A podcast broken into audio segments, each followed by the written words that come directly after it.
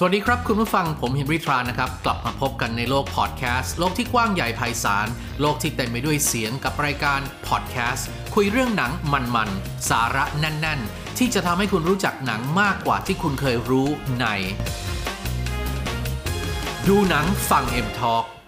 คุณผู้ฟังครับแฟรนไชส์ Kingsman นั้นถือว่าเป็นแฟรนไชส์ที่ดุดัน มีความเซอร์ ในรูปแบบลายเซ็นของผู้กำกับอย่างแมทธิววอนนะครับผู้กำกับคนนี้ ทำหนังสายลับได้ดี มีชั้นเชิง มีมุกเสียดสี ภาคแรกถือว่าเป็นภาคที่ดุดัน มีอัตลักษณ์ที่เฉียบคมมากที่สุดครับ ภาค 2 ค่อนข้างปานกลาง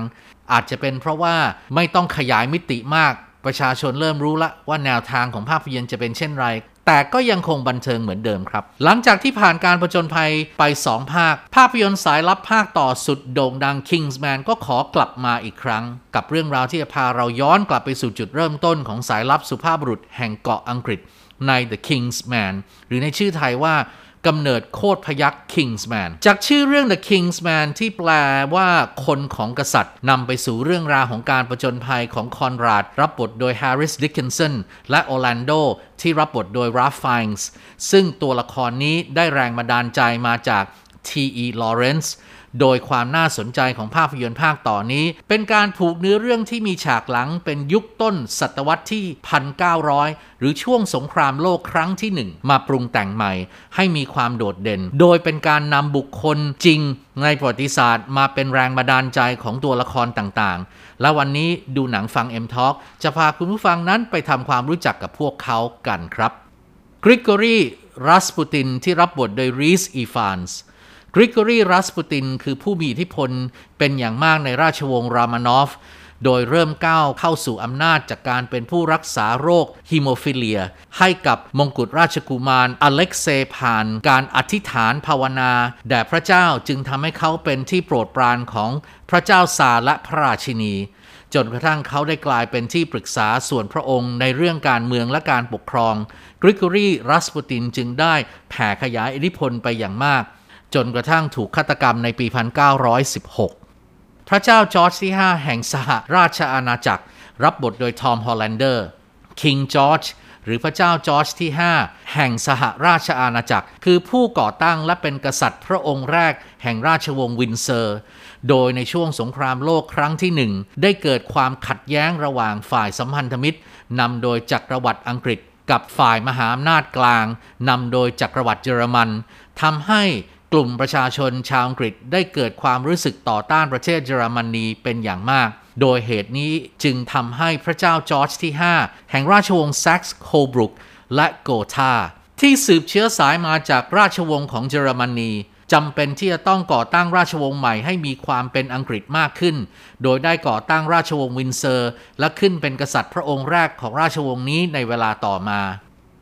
T.E. Lawrence แรงบันดาลใจให้เกิดตัวละคร Orlando Oxford รับบทโดย Ralph Fiennes T.E. Lawrence เป็นวีรบุรุษของประเทศอังกฤษ ในช่วงสงครามโลกครั้งที่หนึ่ง เขาคือบุคคลที่มีความสำคัญเป็นอย่างมากในการสู้รบระหว่างอาหรับและตุรกีในขณะนั้น โดยจุดเริ่มต้นนั้น เขาได้เริ่มเป็นสายลับให้กับอังกฤษ ในการสอดแนมการสร้างทางรถไฟสายเบอร์ลิน แบกดัด รวมถึงสำรวจทะเลทรายของเยอรมันและเติร์ก จนกระทั่งในสงครามโลกครั้งที่หนึ่ง T.E. Lawrence ได้กลายเป็นหน่วยสืบราชการลับของกองทัพอังกฤษในกรุงไคโรประเทศอียิปต์ต่อมาเขาได้มีส่วนในการช่วยเหลือกองทัพอาหรับ ในการวางแผนต่อสู้กับตุรกี จนทำให้เขาได้รับสมญานามว่าราชาแห่งทะเลทรายในปีคริสตศักราช 1962 ได้มีการสร้างภาพยนตร์จากชีวประวัติของ T.E. Lawrence ในชื่อ Lawrence of Arabia ผลงานการกำกับของเดวิดลีน และต่อมาก็ชนะเลิศ 7 รางวัลออสการ์รวมถึงสาขาภาพยนตร์ยอดเยี่ยมด้วย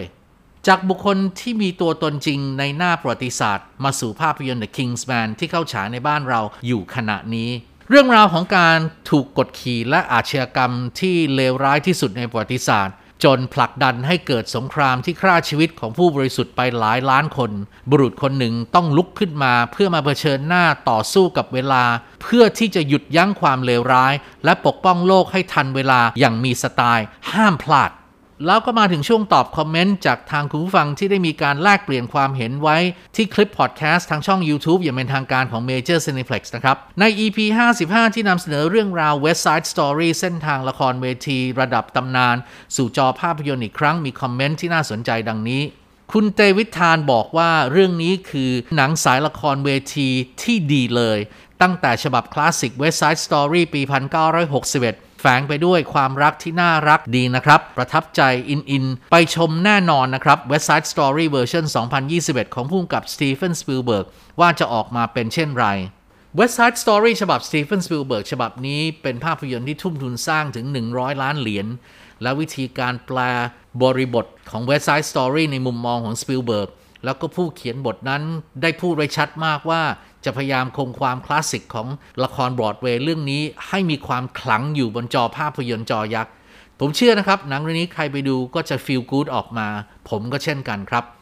ก็ถือโอกาสนี้อวยพรปีใหม่ล่วงหน้าขอให้ทุกๆท่านนั้น มีความสุขคิดสิ่งใดหวังสิ่งใดขอให้สมปรารถนา อย่าการ์ดตกดูแลตัวเอง take care ครับ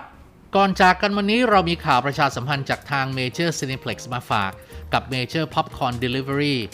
ป๊อปคอร์นสุดหอมอร่อยสดใหม่ เหมือนทานที่โรงหนังเสิร์ฟความอร่อยส่งตรงถึงบ้านสะดวกสั่งง่ายผ่านแอป Delivery มากมาย เช่น Line Man Grab Food Food Panda และ Air Asia Food สามารถดูรายละเอียดเพิ่มเติมได้ที่ www.majorcineplex.com นะครับ และถ้าคุณผู้ฟังท่านใดไม่อยากพลาดฟัง EP ใหม่ๆ อย่าลืมกด subscribe เพื่อติดตามพอดแคสต์ดูหนังฟัง M Talk ที่จะมาพบกันทุกวันพฤหัสบดี วันนี้ขอลาไปก่อน สวัสดีครับ